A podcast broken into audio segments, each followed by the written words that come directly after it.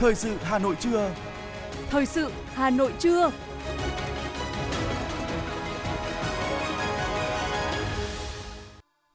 Quang Minh và Phương Nga xin kính chào quý vị và các bạn. Bây giờ là chương trình thời sự trưa của Đài Phát thanh và Truyền hình Hà Nội, phát sóng trực tiếp trên sóng phát thanh. Hôm nay thứ sáu ngày 16 tháng 9 năm 2022, chương trình có những nội dung chính sau đây.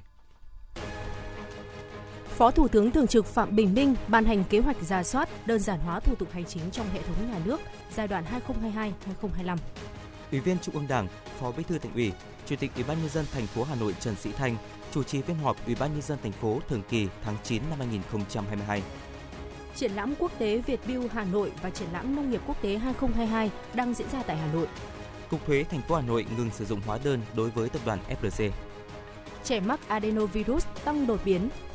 Phần tin thế giới có những thông tin, ngài thay thế dòng chảy phương Bắc 2 tới Trung Quốc. Số người thiệt mạng do lũ lụt ở Pakistan đã tăng lên gần 1.500 người.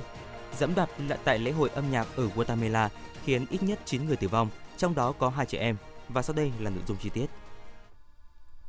Thưa quý vị, Phó Thủ tướng Thường trực Phạm Bình Minh vừa ký quyết định ban hành kế hoạch giả soát, đơn giản hóa thủ tục hành chính, nội bộ trong hệ thống hành chính nhà nước giai đoạn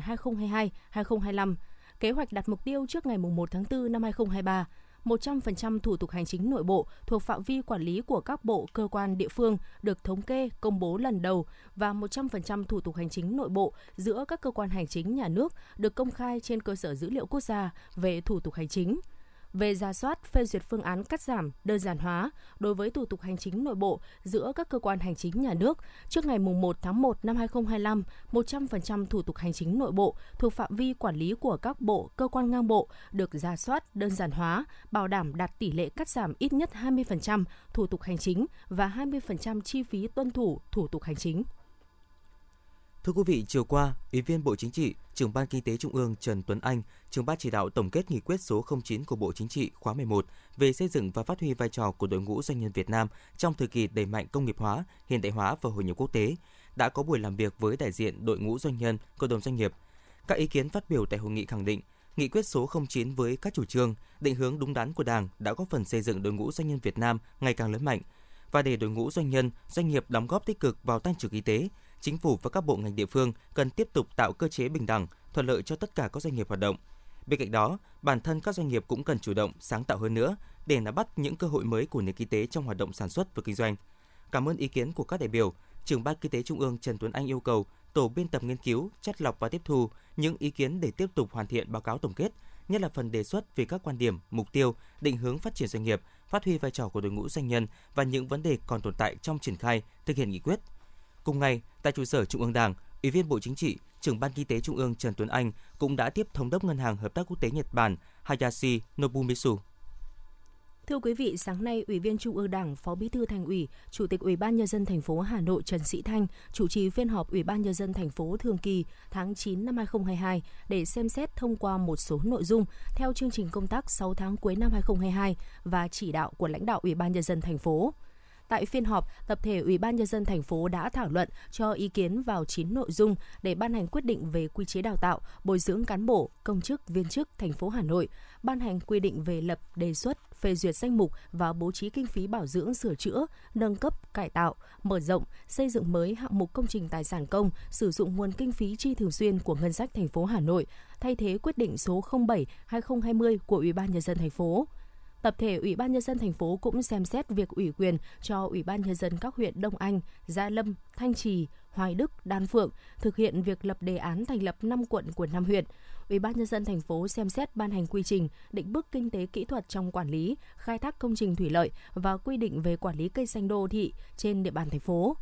Ủy ban nhân dân thành phố cũng cho ý kiến về việc phê duyệt giá đất cụ thể làm căn cứ bồi thường, hỗ trợ giải phóng mặt bằng khi nhà nước thu hồi đất để thực hiện dự án đầu tư xây dựng đường trục phía Nam tỉnh Hà Tây thuộc địa bàn xã Hồng Minh, huyện Phú Xuyên. Giá đất cụ thể làm căn cứ thu tiền sử dụng đất tái định cư tại phường Thạch Bàn khi nhà nước thu hồi đất thực hiện dự án đầu tư xây dựng cầu Vĩnh Tuy, quận Long Biên. Bên cạnh đó, Ủy ban nhân dân thành phố cho ý kiến về tờ trình về việc đề nghị xây dựng nghị quyết xét tặng huy hiệu vì sự nghiệp xây dựng thủ đô. tờ trình xây dựng nghị quyết của Hội đồng nhân dân thành phố ban hành, danh mục dịch vụ sự nghiệp công sử dụng ngân sách nhà nước lĩnh vực công thương, thành phố Hà Nội, xem xét giảm tiền thuê đất theo quyết định số 2093 ngày 23 tháng 11 năm 2011 của Thủ tướng Chính phủ và nghị quyết số 02 ngày 7 tháng 1 năm 2013 của Chính phủ đối với công ty cổ phần công trình 6. Chúng tôi sẽ tiếp tục cập nhật thông tin về phiên họp này vào chương trình thời sự 19 giờ tối nay. Mời quý vị đón nghe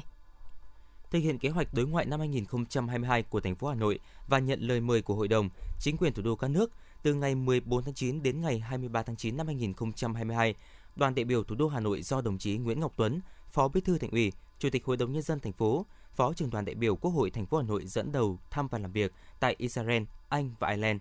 Trong hai ngày 14 và 15 tháng 9, đoàn đại biểu thủ đô Hà Nội đã có nhiều hoạt động thăm và làm việc tại Israel.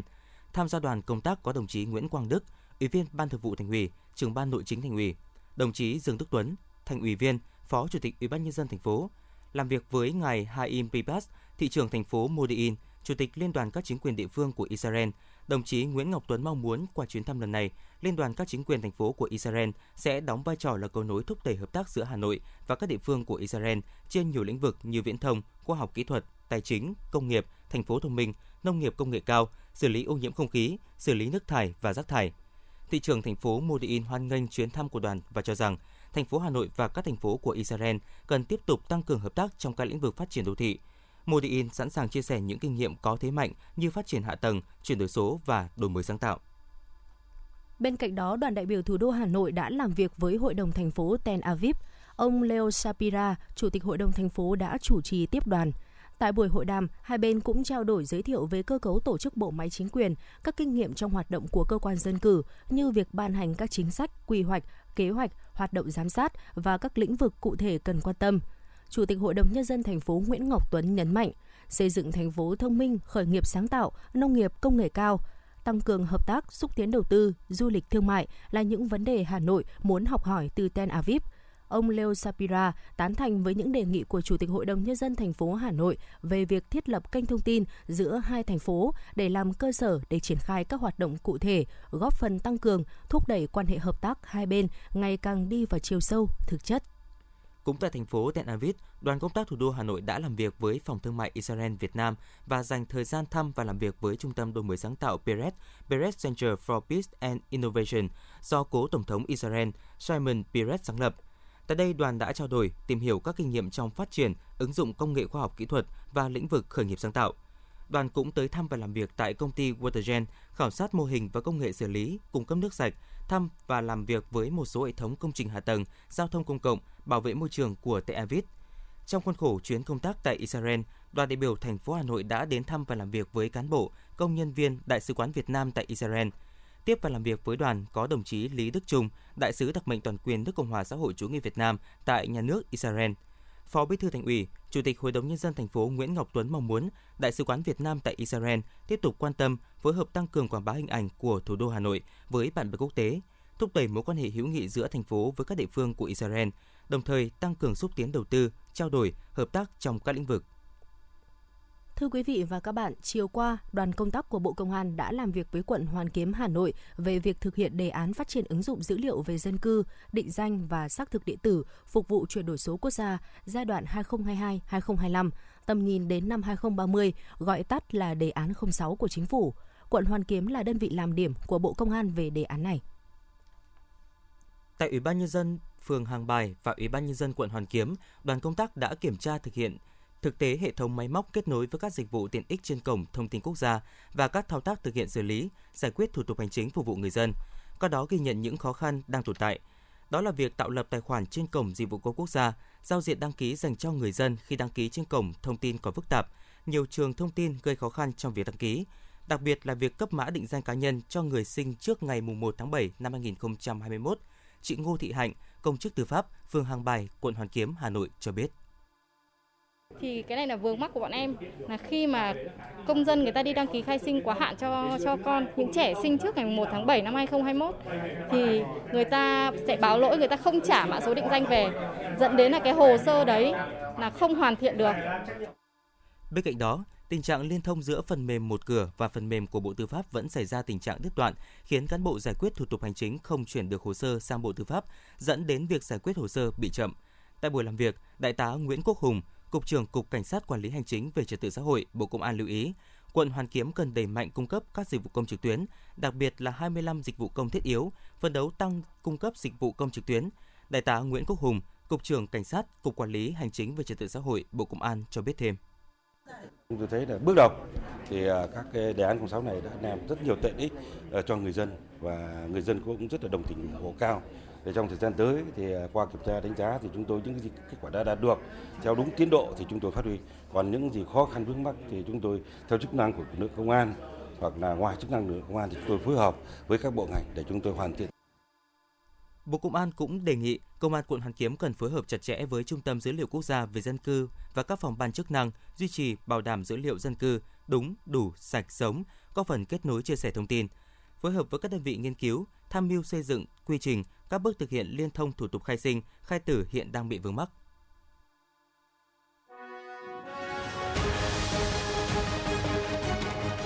Thời sự Hà Nội, nhanh, chính xác, tương tác cao. Thời sự Hà Nội, nhanh, chính xác, tương tác cao.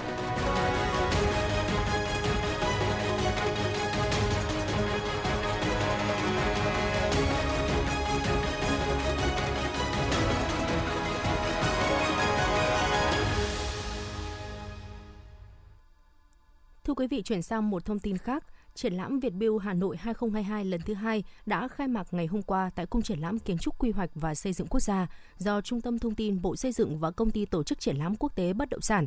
ờ, VN Rebuild phối hợp tổ chức. Với chủ đề bất động sản, trang trí nội ngoại thất, xây dựng và vật liệu, triển lãm Việt Build 2022 đã thu hút gần 1.500 gian hàng với rất nhiều sản phẩm mới, công nghệ tiên tiến tới từ những thương hiệu trong và ngoài nước trong lĩnh vực xây dựng tham dự các sản phẩm đa dạng và phong phú của ngành xây dựng, vật liệu xây dựng, bất động sản và trang trí nội ngoại thất cùng với nhiều ứng dụng các kỹ thuật tiên tiến trên thế giới đã được giới thiệu tới đông đảo khách tham quan. Triển lãm mở cửa tự do và sẽ kéo dài từ nay tới hết ngày 19 tháng 9 năm nay. Với chủ đề kết nối chuỗi giá trị hướng tới nền nông nghiệp xanh và phát triển bền vững, ngày hôm qua, Trung tâm xúc tiến thương mại nông nghiệp, Bộ Nông nghiệp và Phát triển nông thôn cũng đã khai mạc Hội trợ triển lãm nông nghiệp quốc tế lần thứ 22 Agro Việt 2022 tại số 489 Hoàng Quốc Việt, quận Cầu Giấy, thành phố Hà Nội. Hội trợ này nhằm mục đích tạo cơ hội kết nối, giao lưu giữa những doanh nghiệp các địa phương, đẩy mạnh xúc tiến thương mại trong nước với quốc tế, mở ra cơ hội cho các địa phương giới thiệu sản phẩm, tiềm năng, thế mạnh và kêu gọi đầu tư. Triển lãm có quy mô gần 200 gian hàng, trong đó có 29 doanh nghiệp quốc tế đến từ những nước như là Úc, Nga, Nhật Bản, Trung Quốc, Thái Lan, Indonesia và New Zealand. Thưa quý vị, số liệu thống kê từ Tổng cục Hải quan tháng 8 vừa qua, xuất khẩu rau quả của Việt Nam đã lấy lại đà tăng trưởng mạnh, đạt gần 273 triệu đô la Mỹ, tăng 19,7% so với cùng kỳ năm ngoái. Song trong 8 tháng năm nay, xuất khẩu rau quả chỉ đem về 2,2 tỷ đô la Mỹ, giảm 12,8% so với cùng kỳ năm ngoái. Khách hàng lớn nhất của rau quả Việt xuất khẩu vẫn là Trung Quốc. Trong 8 tháng năm nay, Trung Quốc đã chi gần 1 tỷ đô la Mỹ để mua các loại rau quả của Việt Nam. Thưa quý vị, Cục Thuế Hà Nội vừa có quyết định về việc cưỡng chế thuế bằng biện pháp ngừng sử dụng hóa đơn đối với tập đoàn FLC. Theo công văn này, lý do FLC bị cưỡng chế do có số tiền quá hạn nộp là hơn 320 tỷ đồng, phải thực hiện cưỡng chế theo quy định tại luật quản lý thuế. Sau, bị, sau khi bị cưỡng chế thuế, tập đoàn FLC sẽ không thể xuất hóa đơn cho những giao dịch bán hàng hóa và dịch vụ của đơn vị này. Thưa quý vị, mua sắm công có vai trò rất quan trọng đối với sự phát triển của mỗi quốc gia. Tuy nhiên, đây lại là một trong những lĩnh vực nhiều nguy cơ tham nhũng nhất. Tại Việt Nam, mặc dù hệ thống văn bản quy phạm pháp luật về đấu thầu, mua sắm công ngày càng hoàn thiện, nhưng các hiện tượng tiêu cực vẫn diễn biến phức tạp, đòi hỏi phải nâng cao năng lực của lực lượng thanh tra trong lĩnh vực này. Phản ánh của phóng viên thời sự. Trong thời gian vừa qua, lực lượng thanh tra trên cả nước đã chuyển cơ quan điều tra nhiều vụ việc tiến hành điều tra xác minh và xử lý các trường hợp tham nhũng, gian lận trong đấu thầu, mua sắm công, song việc phòng ngừa, phát hiện và xử lý vẫn còn những khó khăn và hạn chế. Thực tế cho thấy có rất nhiều nguyên nhân dẫn đến sai phạm trong lĩnh vực này. Ông Nguyễn Hữu Long, Phó Tránh Thanh tra tỉnh Quảng Ninh cho biết. Việc à, tuân thủ pháp luật của à, các à, đối tượng, các chủ thể được giao làm chủ tư hoặc liên quan đến cái công tác lãnh đạo chỉ đạo thực hiện những cái dự án thực hiện những gói thầu này cũng còn chưa được à, quan tâm sâu sát à, cũng chưa chỉ đạo quyết liệt à, dẫn tới là có những cái mà chúng ta còn vi phạm. Là Văn phòng Cơ quan Bảo vệ Công ước Liên Hợp Quốc về phòng chống tham nhũng, Văn phòng Cơ quan Phòng chống tội phạm và ma túy của Liên Hợp Quốc đã và đang hỗ trợ Việt Nam, trong đó phối hợp với Thanh tra Chính phủ, trường cán bộ thanh tra tổ chức các lớp tập huấn về phòng ngừa tham nhũng trong mua sắm công cho cán bộ ngành thanh tra. Bà Nguyễn Nguyệt Minh, phụ trách Văn phòng Liên Hợp Quốc về phòng chống ma túy và tội phạm Việt Nam và ông Nguyễn Minh Phụng, tránh thanh tra tỉnh Cà Mau cho biết thêm. UNODC cũng tập trung vào cái công tác nâng cao năng lực, đưa ra các cái công cụ À, thiết thực cho các cán bộ của ngành thanh tra để trong cái quá trình thanh tra à, trong cái quá trình kiểm tra giám sát của mình trong khi thực hiện công vụ thì họ có thể phát hiện ra các cái dấu hiệu họ có những thêm những cái kinh nghiệm để họ có thể à, góp phần tích cực trong công tác là không những là đấu tranh à, phòng chống tham nhũng mà có thể phòng ngừa.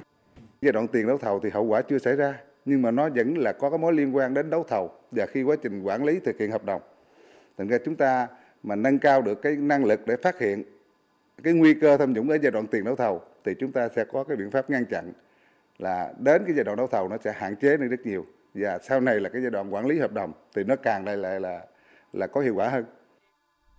Từ chia sẻ những tình huống thực tế, xây dựng kế hoạch hành động nhằm giải quyết các nguy cơ tham nhũng trọng tâm, giúp các thanh tra có thêm kiến thức về pháp lý, cách thức nhận biết về hành vi, thủ đoạn gian lận có thể xảy ra trong quá trình tổ chức, thực hiện mua sắm công, có phần nâng cao năng lực thanh tra trong lĩnh vực này.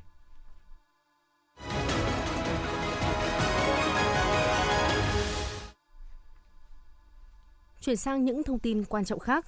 Phó Thủ tướng Chính phủ Phạm Bình Minh vừa ký ban hành quyết định số 1079 ngày 14 tháng 9 năm 2022 phê duyệt đề án truyền thông về quyền con người ở Việt Nam. Quyết định có hiệu lực kể từ ngày ký. Đề án nêu rõ việc truyền thông tập trung vào 5 nội dung chính, gồm luật pháp quốc tế về quyền con người, trong đó đặc biệt quan tâm tới 7 công ước quốc tế cơ bản về quyền con người mà Việt Nam là thành viên, chủ trương của Đảng, chính sách, pháp luật của nhà nước Việt Nam về quyền con người, kết quả nội luật hóa và triển khai thực thi các cam kết quốc tế về quyền con người, các cam kết quốc tế song phương và đa phương mà Việt Nam là thành viên hoặc có kế hoạch gia nhập tình hình, nỗ lực và thành tựu bảo đảm quyền con người trên các lĩnh vực, trong đó có công tác xóa đói giảm nghèo, chăm lo đời sống của người dân, các vụ việc các đối tượng trong nước và nước ngoài, các hành vi lợi dụng các quyền tự do, dân chủ, quyền con người để vi phạm pháp luật, phương hại đến quyền và lợi ích hợp pháp của các cá nhân, tổ chức và an ninh quốc gia, trật tự an toàn xã hội, hình ảnh uy tín quốc tế của Việt Nam, các ưu tiên trong đối ngoại về quyền con người của Việt Nam. Thưa quý vị, thực tế triển khai chính sách pháp luật về bảo hiểm xã hội trên địa bàn thành phố Hà Nội cho thấy một số quy định của chính sách này chưa theo kịp sự phát triển của thực tiễn, chưa đủ sức hấp dẫn, thiếu chế tài xử lý hành vi vi phạm. Khẳng định những ý kiến, kiến nghị của đại diện các cơ quan chức năng thành phố Hà Nội là hợp lý trong bối cảnh hiện nay. Phó chủ nhiệm Ủy ban xã hội của Quốc hội Đặng Thuần Phong cho biết, Ủy ban xã hội của Quốc hội sẽ tiếp thu, chọn lọc các ý kiến phục hồi, phục vụ cho công tác thẩm tra những dự án luật về bảo hiểm xã hội, các cơ quan chức năng thành phố Hà Nội cần chủ động tháo gỡ những vướng mắc, linh hoạt các giải pháp đưa chính sách bảo hiểm xã hội vào đời sống, góp phần bảo đảm an sinh, nâng cao chất lượng cuộc sống cho nhân dân thủ đô. Thưa quý vị và các bạn, một thông tin đáng lo ngại liên quan đến trẻ em, số bệnh nhi nhiễm virus adeno tăng cao đột biến với hàng trăm ca từ tháng 8 đến nay. Đây là loại virus nghi ngờ liên quan đến bệnh viêm gan bí ẩn xảy ra tại hơn 20 nước cách đây vài tháng. Tại Việt Nam, chủ yếu là virus gây nhiễm trùng đường hô hấp, đặc biệt đã có 6 trường hợp bệnh nhi tử vong nhiễm adenovirus. Từ tháng 8 năm 2022 đến nay, số ca bệnh adeno dương tính phát hiện tại Bệnh viện Nhi Trung ương gia tăng đột biến. Tính đến ngày 12 tháng 9 năm 2022, tổng số ca nhiễm adenovirus được ghi nhận tại bệnh viện là 412 ca, nhiều hơn cả năm 2021 và tăng hơn 44,1% so với cùng kỳ. Trong đó đã có 6 trường hợp bệnh nhi tử vong có nhiễm adenovirus. Chỉ tính riêng trong tuần từ mùng 5 đến 11 tháng 9, bệnh viện đã ghi nhận 151 trường hợp dương tính với adenovirus, tăng gần 2,2 lần so với tuần trước đó. Tại phòng dành riêng để điều trị trẻ nhiễm adenovirus tại Bệnh viện Nhi Trung ương, hầu hết là trẻ dưới 3 tuổi, có triệu chứng chung là sốt cao, ho, khó thở, viêm phổi. Gần 500 bệnh nhi ở đây bị suy hô hấp phải thở oxy, thậm chí có trường hợp phải thở máy. Phó giáo sư tiến sĩ Lê Thị Hồng Hạnh, Giám đốc Trung tâm hô hấp Bệnh viện Nhi Trung ương cho biết, adenovirus được chia làm 7 nhóm từ A đến G, trong đó có hơn 50 tuyếp gây bệnh ở người và có thể gây bệnh ở nhiều cơ quan trong cơ thể. Các tổn thương thường gặp nhất do mắc adenovirus là viêm đường hô hấp trên, viêm đường hô hấp dưới, viêm kết mạc mắt, đau mắt đỏ. Các bệnh lý ở đường tiêu hóa như tiêu chảy, nôn, buồn nôn, viêm bàng quang, viêm mảng não, bệnh do adenovirus gây ra xuất hiện quanh năm nhưng đặc biệt phát triển mạnh vào thời điểm giao mùa xuân, hè hoặc thu đông. Những bệnh nhân mà cần phải thở oxy thì chúng tôi hỗ trợ oxy theo các mức độ khác nhau. Bệnh nhân được điều trị những triệu chứng và biến chứng. Còn với những thuốc kháng virus đặc hiệu, Tổ chức Y tế Thế giới chỉ khuyến cáo ở những cái bệnh nhân mà suy hô hấp, viêm phổi nặng có suy giảm miễn dịch bởi vì là cái thuốc này chưa an toàn cho trẻ nhỏ bởi vì nó có cái tác dụng phụ trên thận Adenovirus lây truyền qua đường giọt bắn, qua đường hô hấp giữa người với người. Bệnh có thể lây qua niêm mạc khi bơi lội, hoặc nguồn nước dùng trong sinh hoạt bị ô nhiễm, hoặc lây truyền khi người lành sử dụng chung những vật dụng cá nhân với người bệnh. Thời gian ủ bệnh khoảng từ 8 đến 12 ngày. Adenovirus có thể gây bệnh ở mọi đối tượng và mọi lứa tuổi, trẻ em hay gặp ở độ tuổi từ 6 tháng đến 5 tuổi. Trong đó, các đối tượng như trẻ em, người lớn tuổi, người bị bệnh mạng tính thường có nguy cơ cao nhiễm virus này do có sức đề kháng kém. Trẻ nhiễm adenovirus thường có các triệu chứng như sốt cao, ho, khò khè, có thể đi kèm theo viêm kết mạc mắt và rối loạn tiêu hóa. Với trẻ có biểu hiện nặng thì xuất hiện tình trạng khó thở. Khi trẻ có biểu hiện nghi ngờ mắc adenovirus, sẽ được làm các xét nghiệm để hỗ trợ chẩn đoán như xét nghiệm máu, chụp X quang tim phổi, xét nghiệm xác định căn nguyên bằng kỹ thuật real-time PCR.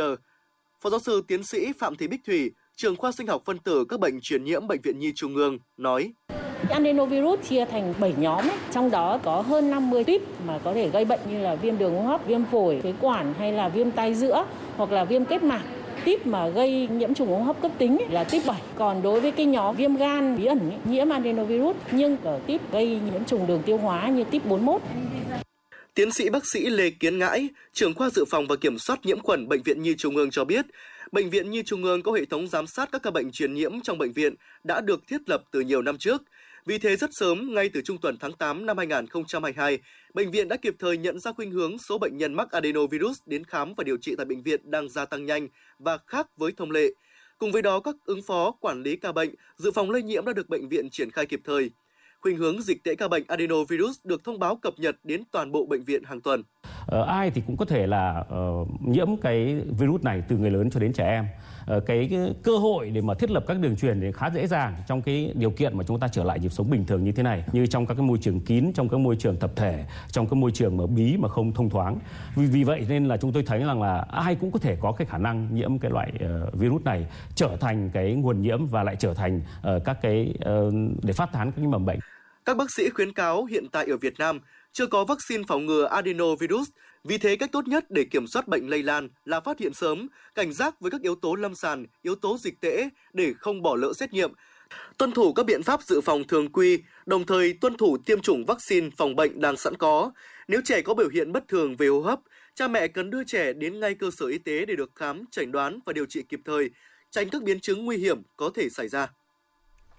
Thưa quý vị, theo thang bảng đo chỉ số ô nhiễm không khí EQE, Hà Nội là thành phố có mức độ ô nhiễm không khí cao đáng báo động so với thế giới, với chỉ số AQI trung bình ở mức 158. Theo ghi nhận, không khí ở Hà Nội ô nhiễm khá nghiêm trọng. Nồng độ PM2.5 tại Hà Nội hiện cao gấp 13,8 lần giá trị theo hướng dẫn về chất lượng không khí hàng năm của Tổ chức Y tế Thế giới. Nhiều khu vực tại nội thành thành phố Hà Nội có chỉ số mức cảnh báo nguy hiểm cho sức khỏe. Các chuyên gia khuyến cáo, khi không khí ô nhiễm, nhóm người bình thường nên giảm những hoạt động mạnh khi ngoài trời, tránh tập thể dục kéo dài. Những người có triệu chứng đau mắt, ho hoặc đau họng nên cân nhắc giảm những hoạt động ngoài trời. Người dân tốt nhất nên ở trong nhà và giảm hoạt động mạnh. Nếu thực sự cần thiết phải ra ngoài, hãy đeo khẩu trang đạt tiêu chuẩn.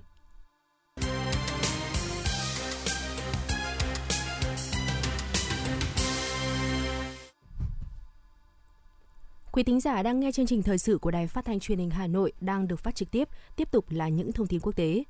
Một đường ống của Nga tới Trung Quốc sẽ thay thế đường ống dẫn khí đốt dòng chảy phương Bắc 2 tới châu Âu bị từ bỏ trong bối cảnh xung đột ở Ukraine. Đường ống thế lực châu Á Siberia 2 sẽ thúc đẩy nền kinh tế tiêu tốn năng lượng của Trung Quốc một phần đi qua Mông Cổ. Việc xây dựng đường ống này sẽ bắt đầu vào năm 2024 vận chuyển hàng hóa bằng đường sắt giữa Trung Quốc và châu Âu được triển khai tới hơn 190 thành phố tại 24 nước, tạo thành một mạng lưới hậu cần kết nối châu Á và châu Âu. Được biết, trong 8 tháng đầu năm nay, đã có hơn 10.000 chuyến tàu hàng đi lại giữa Trung Quốc và châu Âu bằng đường sắt với hơn 1 triệu TU, qua đó góp phần đáng kể khắc phục tình trạng tắc chuỗi cung ứng hàng hóa toàn cầu nếu chỉ vận chuyển bằng đường biển trong thời đại dịch. Liên quan đến tình hình dịch COVID-19, đến sáng nay, thế giới có trên 615,74 triệu người mắc COVID-19, trong đó hơn 6,52 triệu trường hợp đã tử vong vì đại dịch này. Mỹ là nước chịu ảnh hưởng nặng nề nhất của dịch COVID-19. Giới chuyên gia y tế Mỹ cảnh báo mùa cúm đến trong khi dịch COVID-19 vẫn tiếp tục lây lan có thể khiến hệ thống chăm sóc y tế quá tải. Tại tâm dịch COVID-19 lớn thứ hai thế giới là Ấn Độ, vào ngày hôm qua, nước này ghi nhận tổng cộng trên 44,5 triệu người nhiễm virus SARS-CoV-2, bao gồm hơn 528.200 trường hợp thiệt mạng vì COVID-19. Pháp hiện là điểm nóng dịch bệnh lớn thứ ba thế giới với hơn 154.600 bệnh nhân COVID-19 không qua khỏi trong tổng số trên 34,83 triệu người nhiễm bệnh ở quốc gia này. Ngày 15 tháng 9, Pháp báo cáo 33.263 trường hợp nhiễm mới. Brazil có trên 34,6 triệu ca mắc COVID-19, cao thứ tư thế giới, và hơn 685.000 người tử vong vì dịch bệnh này chỉ sau Mỹ. Số liệu cho thấy lũ lụt chưa từng có ở Pakistan vừa qua đã nhấn chìm những vùng đất rộng lớn ở quốc gia Nam Á này, khiến gần 1.500 người thiệt mạng. Chính phủ Pakistan và Liên Hợp Quốc cho rằng biến đổi khí hậu là nguyên nhân khiến nước lũ dâng cao tại nước này. Ít nhất 9 người đã thiệt mạng và 20 người bị thương trong vụ dẫm đạp xảy ra tại một lễ hội âm nhạc ở Guatemala. Trong số 9 người được xác nhận đã tử vong do dẫm đạp cho đến nay có hai trẻ em, theo các bản tin ở Guatemala. Người thân đã đến nhận dạng những người thiệt mạng tại buổi hòa nhạc. Lễ hội bao gồm các cuộc diễu hành, hòa nhạc và những cuộc thi sắc đẹp dự kiến sẽ kéo dài trong 3 ngày. Năm nay đánh dấu 201 năm ngày đồng lập của Guatemala.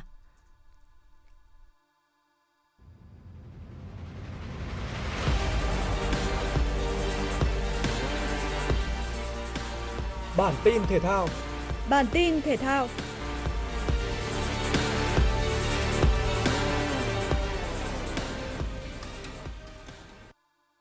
Câu lạc bộ Hà Nội 2 gặp thành phố Hồ Chí Minh 2 ở vòng đấu thứ 5 giải bóng đá nữ vô địch quốc gia 2022. Trước một hàng thủ đông người và được tổ chức tốt của thành phố Hồ Chí Minh 2, đội bóng thủ đô dường như bất lực trong việc tìm đường vào khung thành đối phương. Khi hiệp một trôi về những phút cuối cùng, bước ngoặt của trận đấu đã diễn ra. Từ đường truyền dài của đồng đội, Thanh Thảo thoát xuống và xâm nhập vòng cấm, nhưng cô bị thủ môn của thành phố Hồ Chí Minh 2 phạm lỗi. Trên chấm 11 m, chính thủ môn Ngọc Phương đã cản phá được quả đá phạt đền của Nguyễn Thị Hằng nhưng tiền vệ này đã nhanh chân đá bồi ghi bàn thắng mở tỷ số. Đây cũng là bàn thắng duy nhất của trận đấu.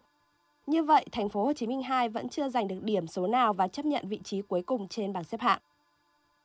Đội tuyển Futsal Việt Nam chạm trán với Mozambique, đội cuối bảng A ở trận playoff tranh hạng 5 tại giải giao hữu Continental Futsal Championship 2022.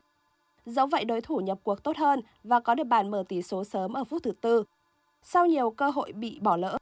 đội trưởng Phạm Đức Hòa đã mang về bàn gỡ hòa cho Futsal Việt Nam với cú dứt điểm chéo góc. Sang hiệp 2, đội tuyển Việt Nam tiếp tục duy trì thế trận ép sân và có được bàn thắng thứ hai của Châu Đoàn Phát. Đến phút thứ 34, Phạm Đức Hòa với pha dứt điểm quyết đoán đã ấn định chiến thắng 3-1 cho thầy trò huấn viên Diego Custosi. Với thắng lợi này, đội tuyển Futsal Việt Nam về hạng 5 chung cuộc tại Continental Futsal Championship 2022 thu về những kinh nghiệm bổ ích để hướng đến vòng chung kết Futsal châu Á 2022 sẽ diễn ra vào cuối tháng 9 này. Để làm khách trên sân của Serif tại lượt trận thứ hai vòng bảng Europa League 2022-2023, Manchester United đã không quá khó khăn để giành chiến thắng 2-0. Cả hai pha lập công của Quỷ Đỏ đều được ghi trong hiệp 1. Sancho là người mở tỷ số, còn CR7 có bàn thắng đầu tiên trong sự nghiệp tại Europa League. Hai đại diện của Italia thu về những kết quả trái ngược trong khi Roma dễ dàng đánh bại Helsinki với tỷ số 3-0, thì Lazio lại thất bại 1 năm trước Midtjylland. Kể từ chấn thương đầu gối tại Wimbledon 2021, Roger Federer vẫn phải điều trị và tập luyện nhẹ nhằm hồi phục một cách nhanh chóng nhất. Mới đây, tay vợt 41 tuổi đã tuyên bố chia tay sự nghiệp quần vợt chuyên nghiệp sau Laver Cup 2022. Federer là một trong những tay vợt vĩ đại nhất lịch sử tennis. Anh từng giữ ngôi vị số 1 thế giới trong 310 tuần, trong đó có kỷ lục 237 tuần liên tiếp. Sự nghiệp của anh gắn liền với các cuộc cạnh tranh giữa Rafael Nadal và Novak Djokovic.